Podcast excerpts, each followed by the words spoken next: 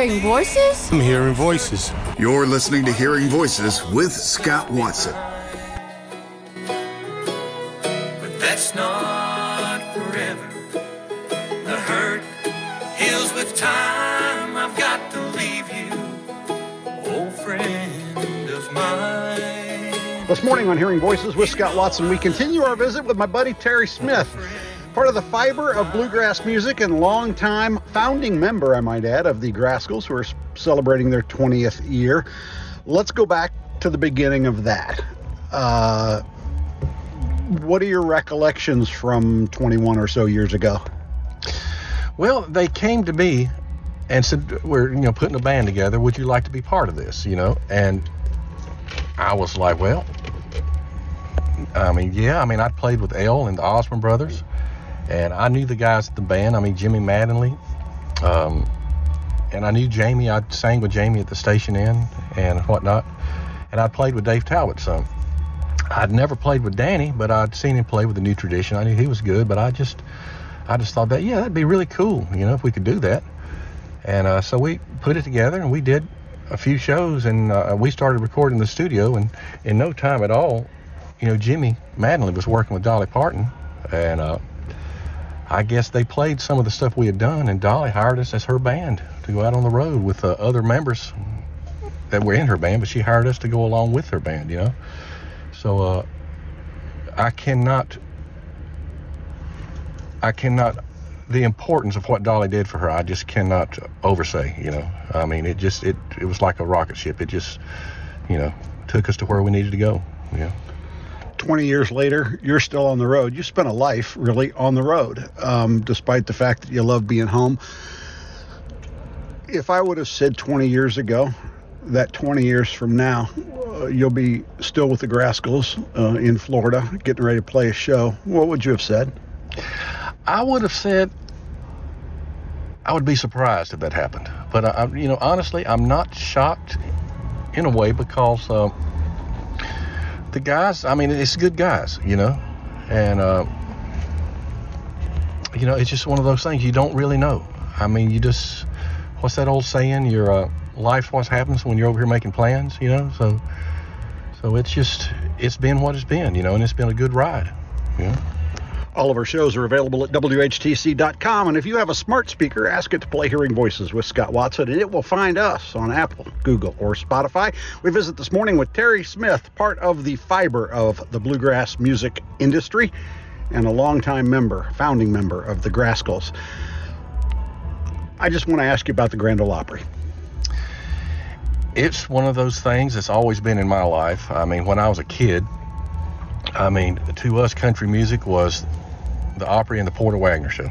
I mean, those were the things we watched, and of course, the Wilburn brothers. We watched that, and that was it was nothing any more important. And one of the funny stories goes when I was a kid.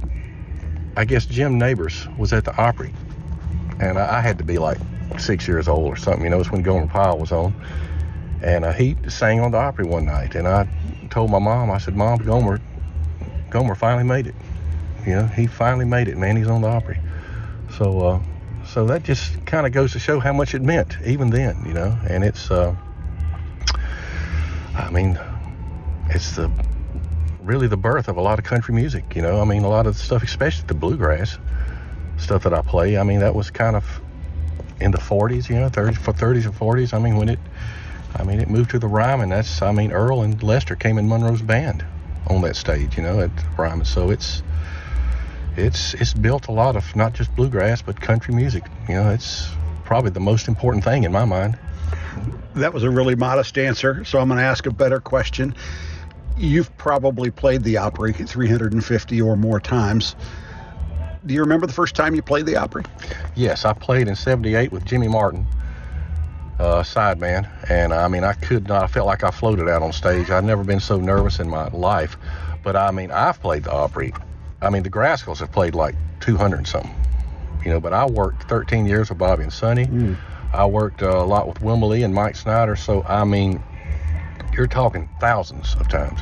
And I would not be surprised because we played a lot of matinee shows and different mm. things.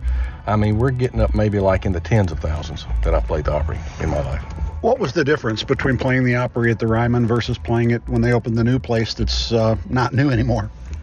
Well, at the time, you know, I used to go see shows when it was actually the Opry was at the Ryman. I went with my mom, and uh, I saw the move there and everything. But I never played the Ryman until they started going back do, to do shows in the wintertime. Uh, so I never experienced what it was like before they refurnished everything there. But uh, it's always special. I mean, to go back to the Ryman, I mean, that stage was just made for uh, old time country and bluegrass music. It just, I don't know, just the way the it's laid out. You know, it just goes around those that wood up there. You know where the seats are and everything, and it just it sounds so good.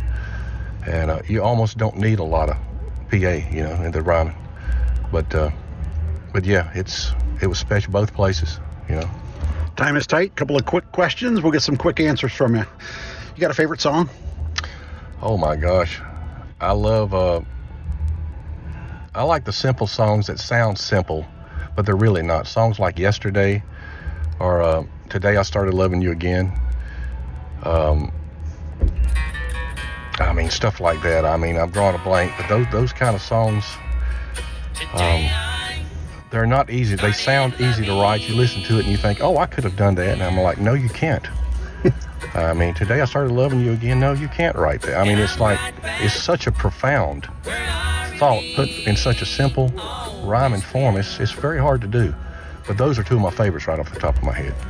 I got over you just long enough to let my heartaches mend.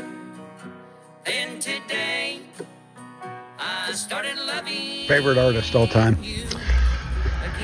I love George Jones. I love the Beatles.